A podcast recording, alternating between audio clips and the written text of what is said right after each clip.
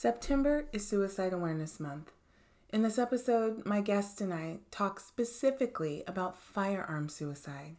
What I appreciate about this conversation is that we learned we have a lot more in common than we might have initially thought, proving that while we might feel like we're worlds away from people who think differently than we do, when we sit down and talk with one another, often that's just not the case. I hope you enjoy this discussion. Stay tuned.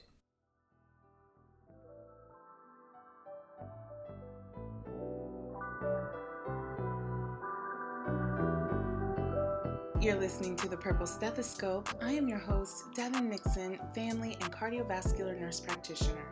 The information shared on this podcast is in no way intended as medical advice or as a substitute for medical treatment. There is a lot to discuss and learn so let's start the show.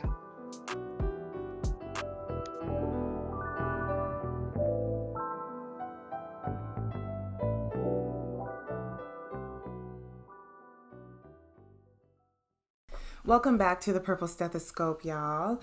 Um, I had a little break again because life just keeps on happening, and I know it's not just me, I know it's you too.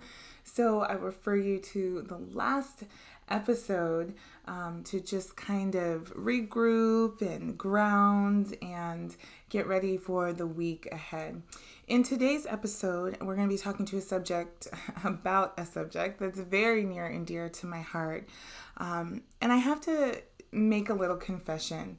There are some topics that I have avoided purposefully um, in the previous episodes of the Purple Stethoscope because they're sensitive topics and they're topics that I needed to learn not just more about factually, but also how to better talk about.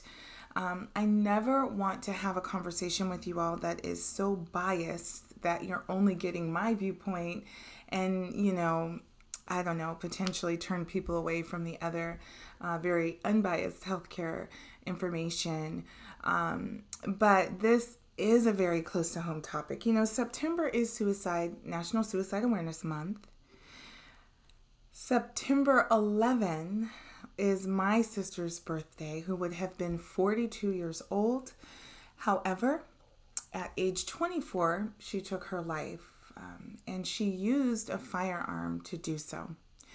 So, this is kind of a combination episode. We've talked about depression in the past, we've talked about loneliness, we've talked about men and, and how it is to be a man through different stages and ages of life. We've talked about being a college student and being surrounded and alone. But we haven't really specifically talked about firearm suicide. And I want to do that today. Because in 2019, of the almost 48,000 completed suicides, half were done with a firearm. Low hanging fruit, Chicago this and gang banging that. People use gun violence in our community as a way to counter um, very valid arguments for things like reparations uh, for education, for basic human rights. Um, it's always kind of tossed up there as this thing that's like, well, if then, if this, then that. But humanity is not negotiable. And, you know, in wanting to have this conversation, I had to really have some self awareness, some insight about my very strong feelings against gun ownership against our lenient gun laws. I know that those are rooted in four years of working in an emergency department and losing a sister, my only sister, to firearm suicide. So I brought a guest today to have this conversation with me someone who is educated, someone who is a veteran, someone who's a former police, someone who feels very differently about this topic than I do to provide a more rounded and a less biased conversation. This is an important topic, and so I'm very excited to have Joy Turner with me on the Purple Stethoscope today. Welcome to the Purple Stethoscope, Joy. How are you? Thank you for having me, Devyn. Like you said, it's Sunday, and so you know I'm here. Gave you a little have time for for my fo- football watching. So I'm here oh, to talk oh, yes. to you next.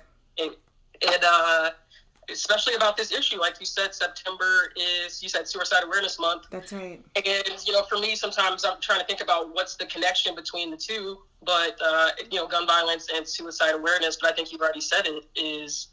You know, half of the suicides that were committed last year were committed with with a gun. Yeah. Um, so they're directly related yeah. to each other. Yeah, it's kind of crazy. I, you know, I'm very biased in my feelings, and I've been in healthcare for 25 years, and so my experience with guns is not a positive one. Um, I've never been in a situation where I was endangered and somebody came in and saved the day because they had a firearm. I've only seen the worst of it. And the worst for me personally was losing my only sister. So it's really difficult for me to wrap my, my mind around a case for gun ownership, especially in our community, Joy. You know, um, but like I've said to you in previous conversations, gun ownership is American. Very much so. I mean, and it's written directly in the Constitution of the United States. I don't think there are other things that we uh, try to convince people to do, you know, like, you know, uh, not own guns or ban assault weapons that are, you know, embedded in the Constitution of the United States and have been around for hundreds of years. Talk about like somebody's right to drive, for instance. That's not necessarily a constitutional right, um, but something like uh, what they call a willed armed militia. And what's been uh, confirmed by the Supreme Court is also individual rights. So not only do you have to be a part of a well-armed militia, but as an individual, it's been affirmed um, that you can own a gun in the United States. And so yes, it's it's a, it's a part of our country's history, however short that history is. It's what we're founded on: a well-armed militia that defeated the British at the, you know uh, starting from the Boston Tea Party through the American Revolution. It's it's what we believe patriots are all about is you know protecting and so like I, I, hear you when you talk about what you, when you see guns every day it's usually um, on the other side of something bad that's happened especially when a person ends up in the hospital but for me uh, being in the military and then further being a military police officer we learn to you know use a weapon like a gun. And that's you know that's the most lethal weapon, you know, as a military person or a, a, police officer, you would carry all the way from your voice that you have, your emotional intelligence is a weapon, um, baton is a weapon, but you know, like we're talking about, you also carry a gun. And so, what I was taught and what I believe is that they can be used to protect innocent people who don't or can't protect themselves. And so, you know, talking about September again, uh, on the 20th anniversary of September 11th, uh, I think about me being a post 9 11 veteran and really, you know, seeing the towers fall down when I was maybe 13 or 14, and then feeling that need to protect my community. That's what guns have been for me. I think that's part of the reason I wanted to become a, military police officer. Is uh, the motto that I remember is, is we were the 42nd MP Brigade protectors, or we were the, you know, our motto was to protect and serve not to use guns for ill intentions. Mm-hmm. Um, it was a last resort. That's the highest level of escalation of force. Um, but I'll say I, I, didn't grow up with guns in the house. Grew up a single mother, three brothers, and I didn't touch a gun until the first first or second week after I joined the military. It was in military college. I always say it's it's one of the first things you learn to do. You learn to salute, you learn to march in a line, and you learn how to hold your rifle. And so from then, I always I've always seen it as a way to to protect yourself. Um, you know, similarly as a military police carried a sidearm, and I, I remember pulling my side arm sidearm out once in the six years I was a police officer, and that was uh, for maybe twice, but you know, I can remember significantly was for a bomb threat, and so you know, a bomb threat going into a building and you're not sure where the perpetrator is or the suspect is, you know, I went in with a squad with, with my with my gun unholstered and the safety mm-hmm. off. But that was the only time. Yeah. So that was a long story. No, long. no, that was all really good. In fact, That's how I thought, think about guns is is uh, as a way to protect. And you know, I, I wish that the 33% of Americans who own guns uh, thought that way too. But what's different about the military and the average gun owner, so that a military service member, the average gun owner, is you don't learn how to shoot the gun until you learn how to hold it safely, until you learn how to put the safety on, until you learn that you never point it at somebody that you're not willing to in their life, or that you always point it in a safe direction, or that you keep your hand off the trigger until you're ready to pull that trigger. Those are you don't learn you don't shoot a bullet around down down range until you learn those basics. And I think that's some of what's missing from the 33% of American gun owners. Oh, I think that's hugely, hugely what's missing. I, I want to back up a bit because you're getting into the article, and we're definitely going to go there. mm-hmm. But also, you you're touching on something that um, reminds me in healthcare of a code. You know, nobody wants to do a code. No one wants to code somebody. No one wants to do CPR, compressions, ACLS medications to save a life. We want to do everything possible to prevent ever having to do that. We only do that when there's a life that's in danger. That's when those meds come out. And the CPR comes out when there's no pulse. It is one of those things where everyone's adrenaline is high, closed loop communication is critical having hands are important, but having brains is more important. And it's one of those things. Emotional intelligence. What's that? Competency and emotional intelligence is, you know. Exactly. Exactly. And when you leave, when you're done, you need a minute. You know, we all have to kind of come down. We have to debrief. Sometimes you're able to resuscitate the patient, sometimes you're not. Um, I've been in a code that went on for an hour and 45 minutes, if you can imagine that. Um, a young person, typically, you know, it's 20 minutes uh, around, which still is an incredibly long amount of time to be that mm. focused. But I say that because I've shot a gun before and I didn't like it. I've shot guns, I think, two or three times in my life and I didn't like it. It was too much responsibility. It was too it was too powerful, I felt. I'm a human. My emotions in a day range the gamut. I had an incident today where I um and this is completely off subject, but just an idea of like humanity, right? How we think and feel. Um, I took my sons and my niece to the mall my niece is white. They've all grown up together from birth, right? But my sons are black. And taking them out now, the optics are a little different. And so I have this this kind of uh, palpitations I get, this fear in my heart. And I'm sitting here imagining what I would do if someone touched one hair on any of these children's heads. you know what I'm saying? And and that sounds so crazy to say out loud, but I'm a mom, okay? we think of things like this. And then I start thinking about recording with you and it's like I don't need to own a gun. I am not the person and I'm pretty dang responsible. You know, I've got an advanced degree, I work in a professional field. I I make pretty good choices. But the thing that really is frustrating for me is the quick choice. The the choice that is so final. The choice that doesn't require a lot of preparation, but there can be a lot of aftermath. And so again, I just I know that I'm a little bit skewed because I don't see guns ever positively.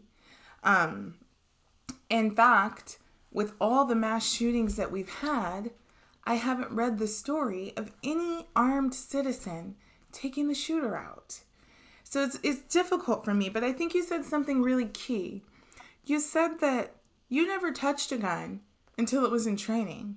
You learned how to hold the gun before you learned how to do anything else. And in six years as a military police, you only had your gun unholstered one time. I think that I was trying to like find somebody to have this conversation with that was gonna, you know, really come full swing against my ideas or how I feel and when we'd stick to facts. But I actually don't think we're that different in how we think about guns. I think, like you said, the difference is that 33% of people who could kind of go either way, who don't have the training or the trauma. Um, we read an article in the October issue of The Atlantic called Responsible Gun Ownership is a Lie How to Convince Americans That Firearms Won't Make Them Safer. There are a lot of statistics in this. Um, of course, the almost half of the 48,000 completed suicides in 2019 being firearm suicide. Um, that 33 ish percent of gun owners, uh, of, of Americans are gun owners, with 36% adamantly against it.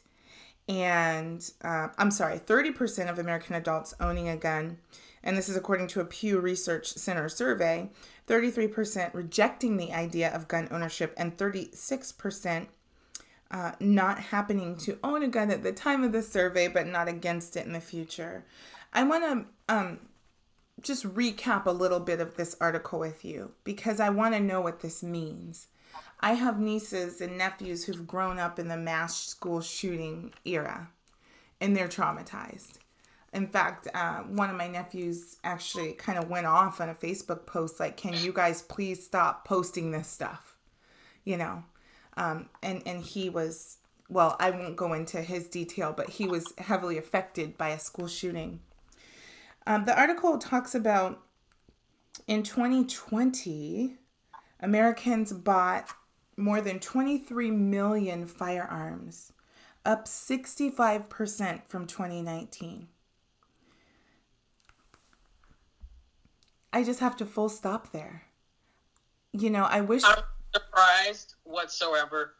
I remember on my um, regular uh, route from um, the grocery store home over the course of 2020 that you're talking about that I'll be honest, every time a stimmy check hit, there was a line outside the gun store. There was a line outside, or whether it was the first of the month. So when people were getting paid, and so this isn't people who, you know, are upper middle class, upper you know class people. These are people who are who are living paycheck to paycheck because they're buying the guns with their paycheck.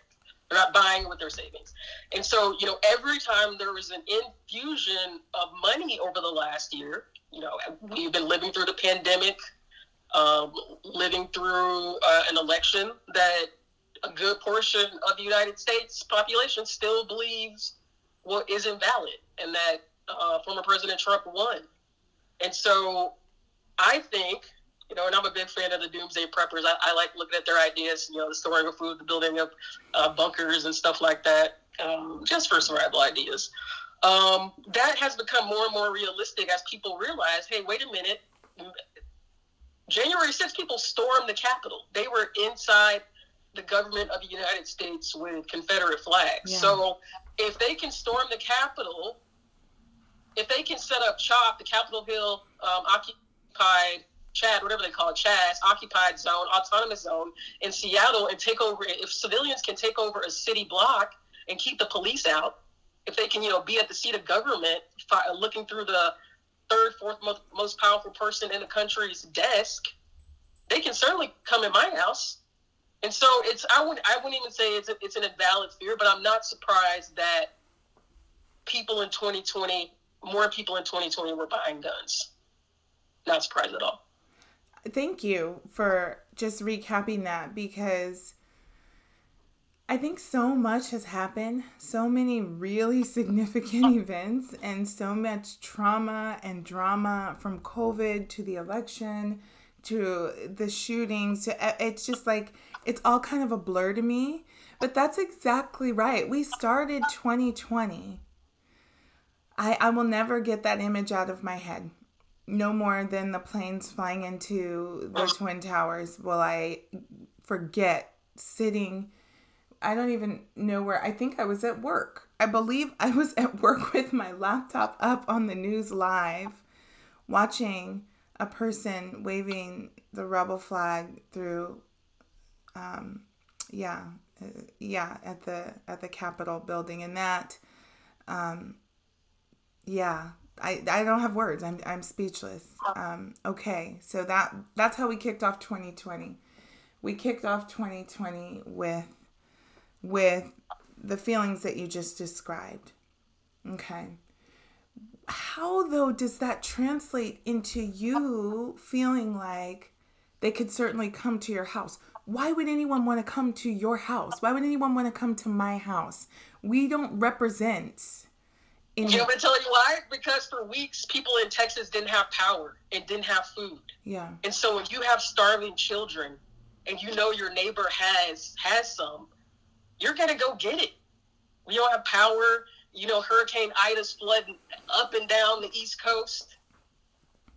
You're gonna go to your neighbor, and if they don't want to give you the food, there are some people who will take it. When the grocery stores are empty, toilet paper. Yeah. The rich country in the world, we didn't have enough toilet paper. These are things that I sh- that shouldn't have happened, and so that you know that's 2020. Again, 2021 there are ongoing riots. There are people going into the into capitols um, every week uh, uh, you know, opposing the mask mandate. Nothing has changed, and that's it's unfortunate. I don't want, I don't mean to sound like a, a, a pessimist, but you know that that unfortunately we're in a time of unrest, and so I, I can uh, totally understand the increase in, in gun sales. And and you say why guns? Why not? You know, you know people just build fortresses around their houses. You know, isn't that doesn't that make more sense? Why don't they just stop going outside if that's the case? Like stop, you know, making yourself vulnerable. Well, you have to match force, is what I say. So if you know that 33% of the country has a gun, there's a 33% chance that the person coming to get you, whether it's because of a national pandemic or because um, they like your car, has a gun you want to be among that 33% who can defend yourself, especially if you have the means to, meaning you can buy a gun, you can safely store it, and you know how to use it. Why, you know, that's a principle, again, we learn match force. You're not going to yell at somebody if they're pointing a lethal weapon at you and you can do something different, like run or point a, a weapon back at them. This is so um, wild to me. Force, matching force. And yeah, my if my neighbors are hungry, I'm going to go in my cabinet and get some food and share it with them or make a big meal and have them sit in my home and eat with me. I just where what planet are we on? Did you hoard toilet paper, Devyn? I don't want to be gross and I don't want I Okay. I'm going to be honest because there were times in my life where I was incredibly poor. My family didn't have anything.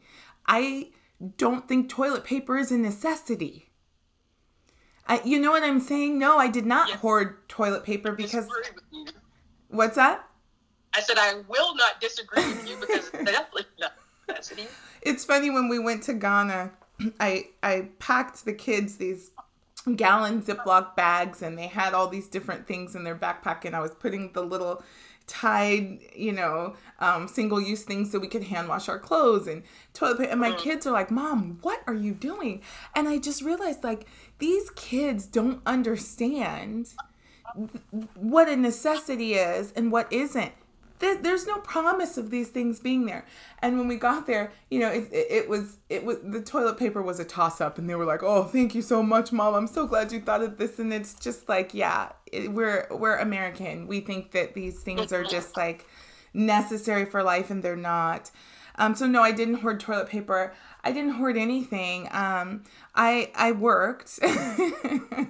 I worked um, a lot and i just i think that i don't know I, I i fear that something has changed in our psyche that we don't see each other as neighbors anymore that we do see each other as enemies. And that's another another rabbit hole and tangent that i could go way all off on but it, it makes me it makes me really sad um because we can take care of each other. We have a lot. Like the average one of us has a lot and we may not see it that way because we're used to a standard of living that is better, greater, uh, you know, higher than most of the world.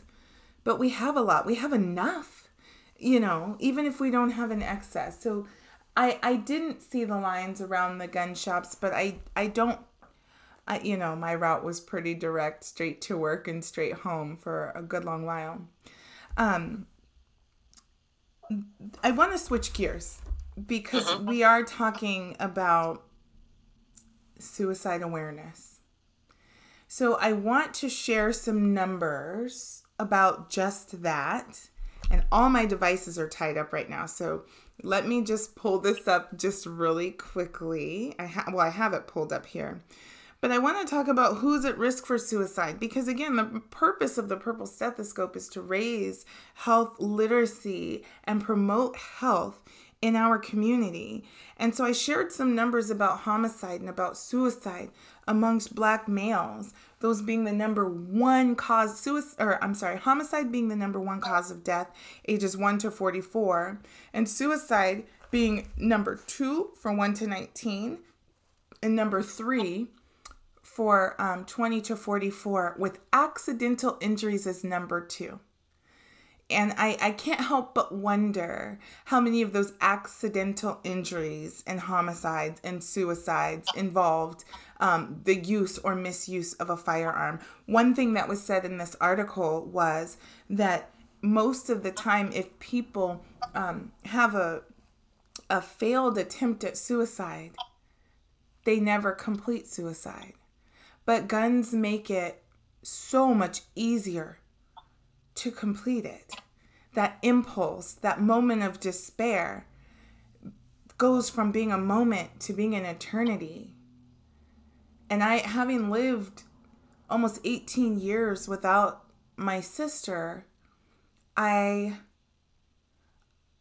I wish not a single household had a gun in it except for people like you who were properly trained um, to use them, properly stored them, and understood the purpose of a weapon of defense, not, you know, for intimidation of an ex lover, an ex spouse, like the article talked about, not for a backyard barbecue dispute or something. Uh, you know, it's just, it just seems like it just makes it so much easier to have these mass shootings and these accidents and these moments of rage that turn into a family in despair. Um, I was getting, I was getting numbers. Sorry uh, about about suicide, and I'm just gonna go with some numbers from um from the last time I, I recapped them, so you all can probably find the most up to date stuff at NAMI the National Alliance of the Mentally Ill, NAMI. But, you know, it's interesting. I've had this conversation. I've heard people say things like, Black folks don't commit suicide. We don't do that. And I find that really interesting because suicide has to do with hopelessness. And if anybody has a reason to feel hopeless, we got a lot of that. We've got a lot, a lot of that resilience, but a lot of hopelessness. You got to get to the resilience. And that's why when I hear you talk about um, suicide awareness and its links to gun violence, I think, you know, uh, as someone who's studied public policy, the framing around these issues has been all wrong. It's been politicized. So gun violence is a political issue when it mm-hmm. should be a public health issue.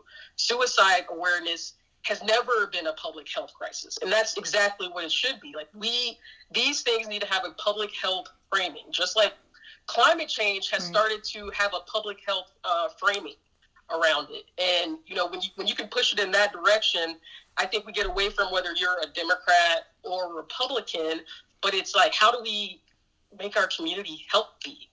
Um, and so if it's a I, I think if it's a public health issue and we talk about gun safety being the thing and mental health care yes. being the solution. Yes. Um, I, if we can't get people to turn in their guns, uh, and one of, the, one of, the, other things the article talked about was cultural shaming, which I hope we could talk about that, shaming people into doing these sorts of things. Uh, um, then we uh, we have to look at it for what it is, um, an epidemic, uh, not a right. viral one, but an epidemic of guns, unlike any other country in the world. We have an epidemic of gun violence. And like any other other epidemic, the response cannot be political. It has to be right. health in mind. Yeah. And health for me, especially when we talk about suicide awareness, is I, am so fortunate um, to have had ex- access to mental health services when I needed it, mm-hmm. um, and been told enough times that your brain and the health of it is, is as important as your body, especially in the military.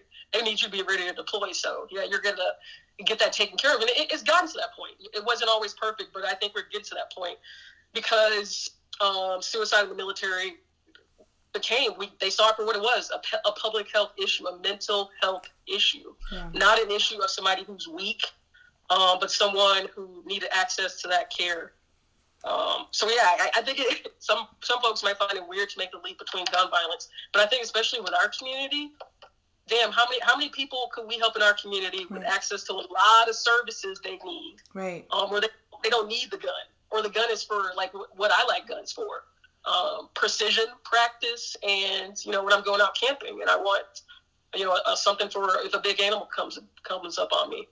Um, we, I think we can get to that. How we frame it though? I don't like that. I can see if the animal comes in your house, I can see it. But you going in the animal's house and then you're gonna shoot him right. because a snack comes through? Come on now. Oh, we, we can't share. Maybe bears be all up and down Crenshaw Boulevard. Don't even. Thirty percent. That's the rate of depression amongst Black youth. Thirty. I'm sorry. The rate of depression amongst Black youth is thirty percent higher than average for their non black age group. Um, half of all lifetime mental health conditions begin by age 14 and 75% by age 24. I think that's important because brains aren't fully developed until age 25. So imagine having a not fully developed brain being depressed or having another kind of mental illness or mood disorder and having access to a gun. Um, I thought it was interesting. Lesbian, gay, and bisexual adults are twice as likely as heterosexual adults to experience mental illness and three times as likely to experience a serious mental illness. Um, and I and I think of that as a correlation, not a causation. It, it's the environment it's not the people, right? Um, and I and I should say, you know, you can always text NAMI N A M I to 741 741 or call 800 273 TALK. I tell people to um, save that number in their phone as a name that they will remember in a crisis. You know, um, crisis and the name or however you're going to remember to pull it up in your phone to save that. You know you touched you touched on resilience. I don't know if i want to go here or not. I'm going to go here. I've been struggling in other work that i'm doing about race being pathologized and not racism which is the actual disease right? Resilience. You know is it oh, yeah i don't know if i can go there. I, I just i feel like I feel like it, it it's really close to feeling like um, a victim blaming kind of a thing for me. Like when I hear that, I I feel like, oh, so people are dying because they're not resilient, or are they dying because they have access to a deadly weapon in a moment of despair?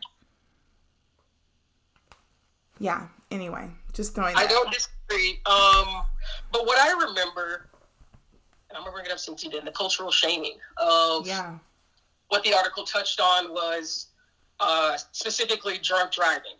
Mm-hmm. And you know, I remember watching old movies and you know, the guy's racing down the highway. It's somebody like Clark Gable, and he's got a, a glass of whiskey in one hand and a steering wheel in the other. Or, you know, we've even popularized uh, uh, plenty of country music you know, that's you know, I'm driving down the street in my blue truck with a beer in my hand.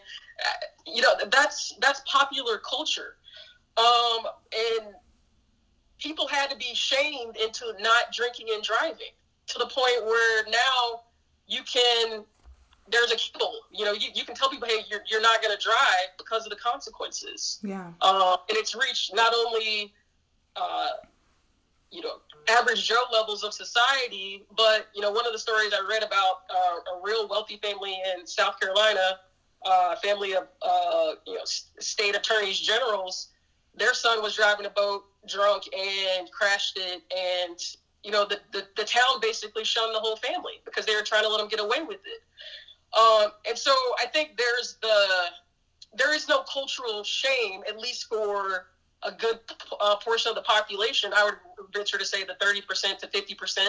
Um, we got 30% who say they they might or could see themselves owning a gun, and 30% who already do. So let's just I don't know how statistics work. But let's just say 50% are fine with guns. Mm-hmm. Um, and so how do you shame shame those people into into into restricting gun rights? I don't um, want to shame anyone into restricting it. I want to shame people into learning how to shoot. That's and, and that's what I, I'm getting to is so there wasn't just these are the terrible effects of drunk driving that I remember. I remember MADD in school, but I also mm-hmm. remember DARE. So there was that education piece about the effects of drunk driving. Okay, so I'm to pause you. Because okay. I get aged all the time. MADD is Mothers Against Drunk Driving. Yes. And DARE mm. is Drug Abuse Resistance Education. In case, yes. on the off chance that any Gen Z folk listen to the Purple Stethoscope. Also, when you are talking, this is so funny. When you were talking about that culture of drinking and driving, and you're probably too young to even remember this. The Wind in the Willows. It was like the first kind of um, almost um, Toy Story like animation movie when I was a kid. And Mr. Toad was driving drunk in this kids movie. Probably had bubbles coming out of his mouth and stuff. He was like, "This is the only way to travel," and they had to like get him out of it. It was just like I think about these things that were so normal um, when I was a kid, and now you're right, totally shamed out of it. So for me, I'm just like, I don't want anyone to feel bad because they exercise their constitutional right to own a gun. What I want is for them to stop letting their children get a hold of them. I want them to stop leaving them in such a manner where their teenagers can take their lives, where they can take. I want to stop. Who's going to the gun range uh, in the inner you know, city? Nobody can. Uh, okay, and Devyn, unfortunately, um, I don't think. Again, and this is why DARE was in schools because there are not uh, there are not circumstances where you can rely or expect the parent to have that education or knowledge to, to teach either. So DARE was in school. You know what else I remember? Reduce, reuse, recycle. So recycle, parents reduce, reuse. Yes. At the beginning of this climate change, this climate change uh, culture, reduce, yeah. reuse, recycle. The posters in the class, and so how many how many government mm. uh, programs in the schools have you seen? There might exist about suicide prevention or or gun safety. The government makes kids uh, in most states take a driver's ed course before they can get on the road and pass a driver's test. Yeah. Why can't if, if it's such an epidemic? Yeah. It's and, and, and I say it's a public health issue, just like uh, you know, MADD and DARE and reduce, reuse, recycle. Yeah. Gun safety in the classroom, and you see, we're mandated to send our kids to, from eight, eight, eight to ten, eight to ten hours a day. They're at school. I am sorry. Okay, so I'm just gonna. This is just a counterpoint because I'm a nerd. I've always liked chemistry. I've always liked biology. I was in the fourth grade taking notes at DARE. I remember this. I had my piece of paper split down the middle and horizontally, and I had my uppers over here, my downers over here. Like what? And I was so interested. It was so fascinating to me. I knew nothing about drugs, and I can literally tell you everything I learned about recreational drugs until, you know, they were introduced later in life, um, socially or with peers. I learned through DARE. Now, if, if if there's a young Devyn in a class who's learning all this about guns, they're going to go home and say, "Hey, do we have a gun? maybe they're gonna go home. I'm, I'm, I'm making myself a very responsible 10 year old right now. Maybe they're gonna go home and say, Mom, Dad, have you taken a class on this? Um, what about. And those 10 year olds exist. They do. You know who else exists? 10 year olds who's going to go home and instead of accidentally picking it up because they don't know any better, pointing it, oh, let me just do anything with it. At least, like you said, they took notes and they might know now to point it in a safe direction. But mm. we can't tell the government to change the laws about gun safety and making suicide prevention a public health crisis if we're saying oh but don't do it in the schools don't don't do it for k to 12 you gotta you gotta just take guns you gotta change the law. Well, they did create drunk driving laws, but again, they also said kids don't drink and drive because these are your effects. You want to lose your arms and legs? You want to, you know, kill four or five people and be in jail for the rest of your life? They had a commercial when I was a kid where this guy's driving and he grabs the beer can and he turns into a skeleton in his car. you know, they were kind of dirty how they did us kids because I was just like, Daddy, fear of. Oh, oh yeah. I had to have a whole lecture towards my dad, and my parents used to just sigh and roll their eyes and be like, "Good grief." Here we go. But it worked. I used to smoke. I loved menthol cigarettes. You know what else I can't do anymore? What? And I never did, of course. Text and drive. It is, you are shamed now. You should be. You are. I, I said I never did it. Okay. It, and it, it should text and drive, and even kids know that. Yeah, kids are being taught. Not, there are signs. Kids are being taught not to text and drive. Yeah, and they don't even have phones. Yeah, they don't have phones or cars. More kids have phones than you might think. It's kind of insane. They do. They do. It's stressful. They do. They do. but I, it, it was um, my kid that came home and was just like telling me like I couldn't touch a cigarette because this kid and I never smoked in the house. I didn't smoke in the car with my kid in the car. But it was like, you know, that's drugs, and you know, this, this, and you know, da da. And it's like I knew all that, but for for some reason, when you have to set an example for a little person, or maybe the only person who you're an actual hero to, a superhero to, um, their shame is better than any than any adult shaming. Good point. Good point. You not to text and drive because they see you pulling out your phone. It, yeah, if I could turn red, you know. Joy, this has been a really a great conversation. I appreciate you coming and putting some responsible perspective on this issue that just gets so heated. I wanted to throw something else out that I thought was interesting in the article, and that was that more people go to a ballet than go hunting in a year. And so um, I just thought all these reasons that we say to protect ourselves, to protect our families, to go hunting, it's all crap, but but there is a good percentage of the population that's undecided. And I want, you know, I would like it if you, as somebody, because I can't do this part, right? I'm going to say never buy a gun, don't have it in your house. The chances of you taking your life or an accident happening are exponentially greater than the chances of you defending yourself in a burglary or a rape. That's what I'm going to say to somebody who's undecided. But for someone like yourself, a veteran, a mother, a gun owner, former police, what would you say to the approximately 34% of American, 36% of undecided Americans, especially during times where there's so much racial tension?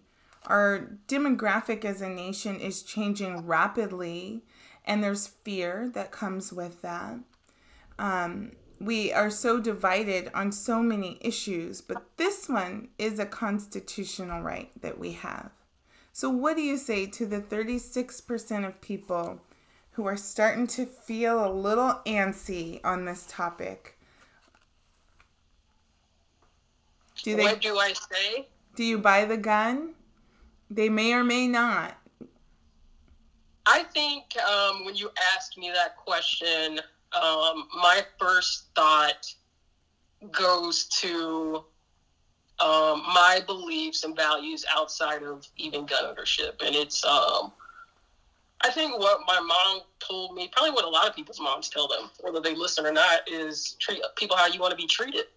Um, so, you know, whether you choose to own a gun or not, you're that 30% who's deciding. Um, don't holster that weapon to your side. Go to a gas station. Park next to a car playing loud music and choose to take a teenager's life because you're in a bad mood. The gun you carry is as dangerous as leaving a car in park and letting it drift down the highway. Getting out, just walking away, letting it drift down the highway. It's as dangerous as having a home daycare. And I, I'm going to try not to get too morbid, but I'm trying to understand because you explained this earlier with shooting a gun, how how it felt. It's it's. I think it's it's it's it's, it's paramount. It, it's it's the same as you know leaving the oven on uh, with a bunch of babies in the kitchen it would be irresponsible to own a weapon that can take somebody's life um, and not understand the, the gravity and the magnitude of the decisions you make when you pull it out and you and you, and you uh, aim it at someone. So I say that um, I wish that in many ways the United States could have a do-over and we could be a country um, that wasn't founded on the right to bear arms. I wish they could have left that part out. Mm. Um, and that, you know, maybe there was a smudge and they couldn't read it when it came time. Uh, because we see many other countries around the world where the right to bear arms isn't the case and, and they do just fine. Um, so I think it's one of the ultimate responsibilities that should not be taken lightly. Um, but it goes back to like the rule if you if you decide to carry it, um, you know, put yourself on the other side of that barrel yeah. and uh, know what that feels like. That that's what I say. Yeah. Thank you, Joy. I I say in the in the words of the infamous John Witherspoon, live to fight another day. You yeah. Know, that's just the way I think of it. There's so many choices that we have in a day but most of the time we get a second chance. And when it comes to pulling a trigger on a gun, there might not be. Um, yeah. What a, I still think it's the greatest country in the world. I do too. Despite all of our goofiness, you know, that's kind of the beauty of it is we get to sort this stuff out. We get to fix it. Yeah. We can't. We've seen our country's problems get better. Now, I'm not to say they all fix, but we've seen laws change, um, policy develop. Yeah. Uh, this country shift. It's still a young country. We That's can do right. it. We can do it. We can. Both with with providing the care that people need, mm-hmm. the love, what you know, the long list of things that it takes to thrive, survive, um, and making the place where we live the best place it can be. Yeah. Absolutely. I think, you know, also I'm, I'm thinking about just suicide and suicide awareness. And I just want listeners to know that we all have bad days and we all have moments of despair. And they don't have to be the end. You know, the only person that can prevent your suicide is you. And so I would encourage anybody, there's a lot to be depressed about right now. There's I, I spoke with two different people in the past 24 hours. One um, husband just died from COVID.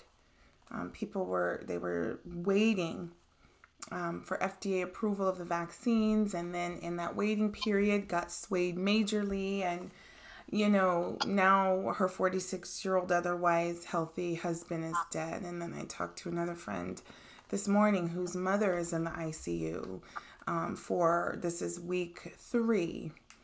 Um, and and you know the information that we get is so polarized it's so politicized i am a eternal optimist i think that most people are doing the best they can with what they have.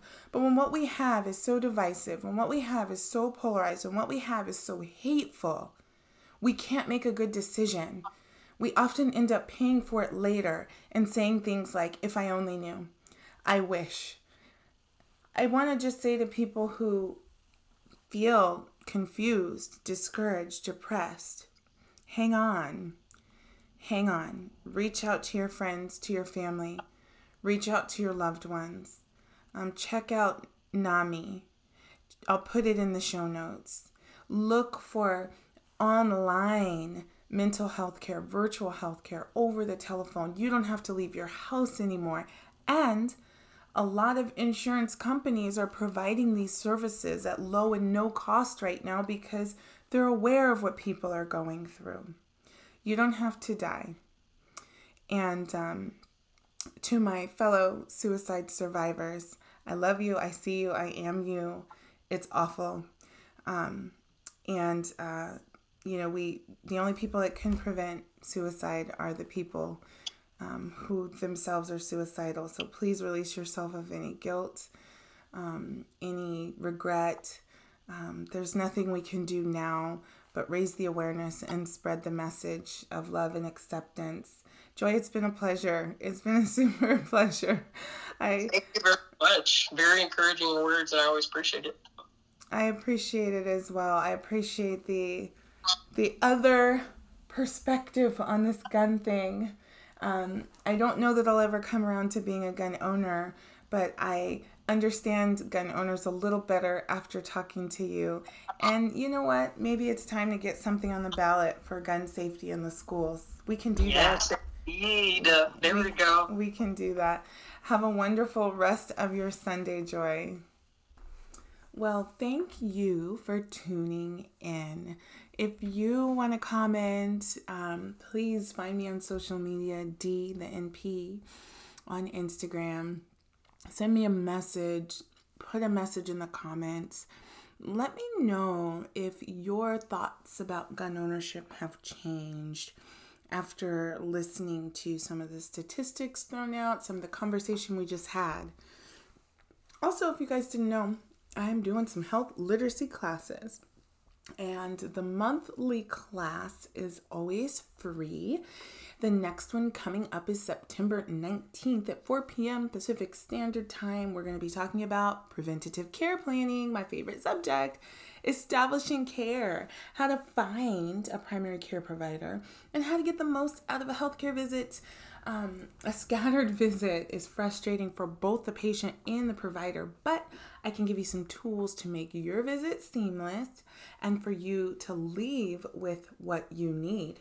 So, if you want to register for that free class, just go into the link in my bio. I'm pretty sure it's at the bottom of the show notes as well, and you can register for that.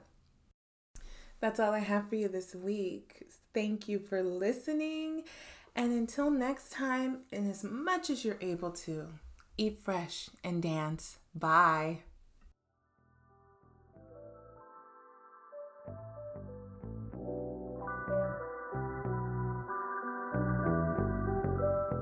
Thank you for listening to the Purple Stethoscope. I am your host, Devyn Nixon. If you liked what you heard, why don't you share this episode or even write a review? You can find me on social media at D the NP.